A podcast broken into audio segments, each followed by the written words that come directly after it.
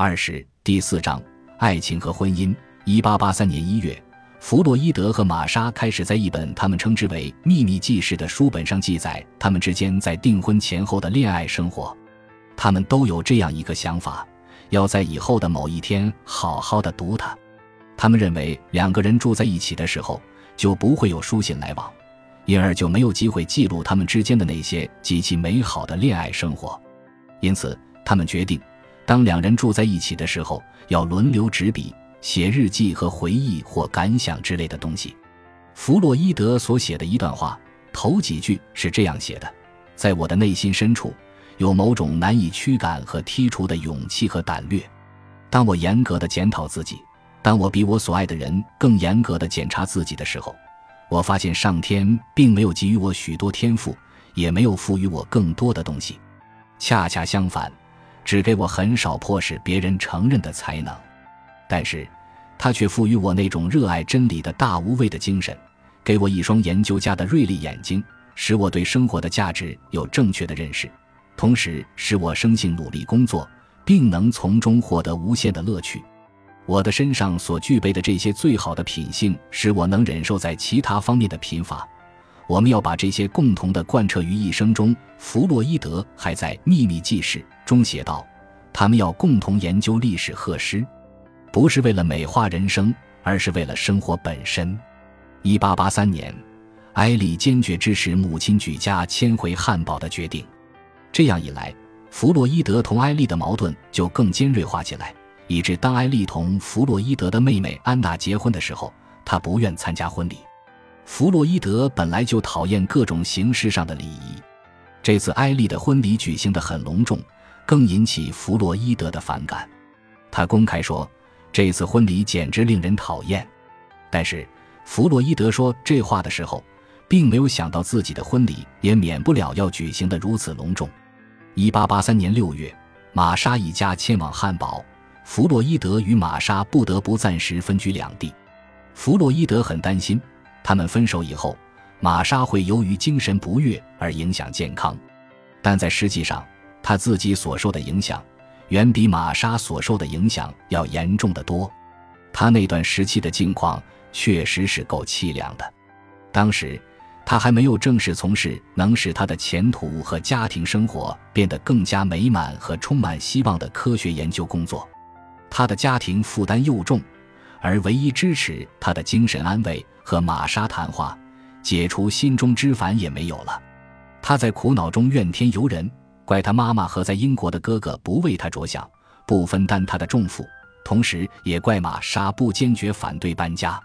在那一个月内，他的生活充满了痛苦和烦恼，而玛莎也狼狈不堪，坐立不安。这对情人简直忍受不了分离的痛苦。在这种情形下，他们之间也产生了一系列的误会。由于弗洛伊德的固执和过于自信，使他们之间的误会发展到悲剧的程度。在这里，集中的表现了弗洛伊德的性格和感情的特点。弗洛伊德同玛莎相比，不论在性格和感情方面都有很大的差别。玛莎有着一般女人所具有的那种渴望被爱的天性，同时又能深信自己已经获得了所想要的一切。与此相反，弗洛伊德不但和一般男人不一样，总是希冀更多更深的爱。而且对于自己是否已经获得所要的东西，也总是有过多的忧虑。他在别的方面表现得很自信，但在自己的爱情问题上则表现得自信心不足。他一次又一次地因怀疑玛莎对他的爱而苦恼不堪，更因此渴望玛莎经常向他提出保证，来达到安慰自己的目的。为此，他常常想出一些特别的试验，想要证明玛莎对他的爱。但他的某些考验方式显然不太妥当，有些甚至不合情理。最突出的表现是要求玛莎和他完全一致，要无条件地、绝对地赞同他的意见、他的感觉和他的意向。在他看来，除非能在玛莎身上看到自己的影子，或在玛莎身上看到他打下的烙印，不然他就不能算真正属于他的。但是，弗洛伊德对玛莎的这些考验。并不是始终都是如此坚决地坚持到底的。由于他对她的深厚感情，在许多情况下，往往是经历了一番痛苦的自我折磨以后，弗洛伊德就会向玛莎做出让步，或自己在理智上表现得清醒些，承认自己的要求有绝对化或不切实际的倾向。一般而言，玛莎和弗洛伊德在性格、兴趣方面的差别，并不能导致对抗的程度，所以玛莎可以很轻易地通过他的各种考验，但在有的时候。一旦遇到他要埋没或否定他自己所坚持的生活标准时，他就会坚持己见，毫不退步。在许多情形下，总是玛莎获胜，弗洛伊德退让。这就说明弗洛伊德的那种占有欲、感情的绝对排外性等等，碰到玛莎的硬个性，也都要败下阵来。甚至在这种情况下，弗洛伊德自己不但不怨恨，反而为玛莎的胜利及为自己的失败而高兴。弗洛伊德觉得，他能找到这么一个有个性的、坚强的终生伴侣是很高兴的，因为在他看来，他所需要的正是那种能在今后一生中，不管风吹浪打，也不管经历何等的艰难困苦，都能与他共同战斗的忠实朋友，而不是一个只能供他欣赏的洋娃娃。在一般情况下，一对订婚或结婚的夫妇。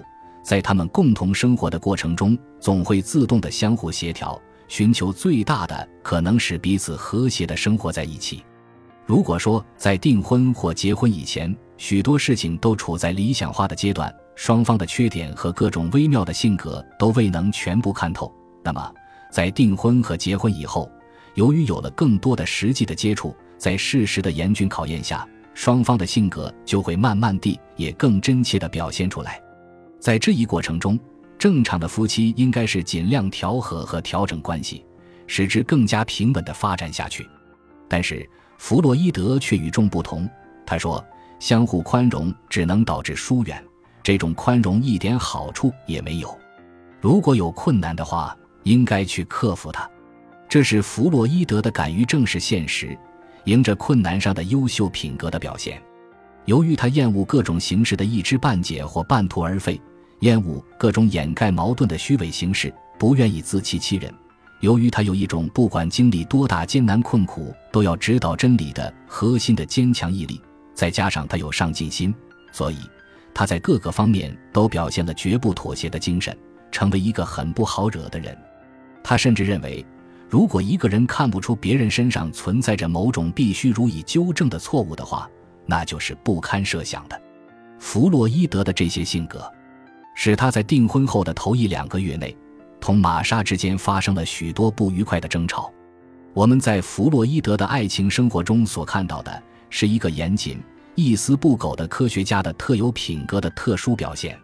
我们没有理由过多地指责弗洛伊德在爱情生活中所表现的刻板态度，我们倒应该从这里获得关于弗洛伊德的特殊作风的丰富材料，以便更深入地了解他的为人。他在投注他的感情之前，总要先给对方一个难以忍受的批评。他内心中深藏的那种仁慈的宽宏和忠诚的爱情，总要覆盖上一层苦味的外衣。因此，有些人常常对弗洛伊德的个性产生一些误解。玛莎的可贵之处，恰恰在于他对弗洛伊德的高度忠贞，以致他同弗洛伊德订婚和结婚后，当他发现弗洛伊德身上的缺点的时候。仍然能保持对他的忠诚爱情，他表现出一个不可动摇的信念。他深信，只要和他在一起，不管遇到何等复杂的感情变化或境遇，他们的爱情都会获得胜利。感谢您的收听，本集已经播讲完毕。喜欢请订阅专辑，关注主播主页，更多精彩内容等着你。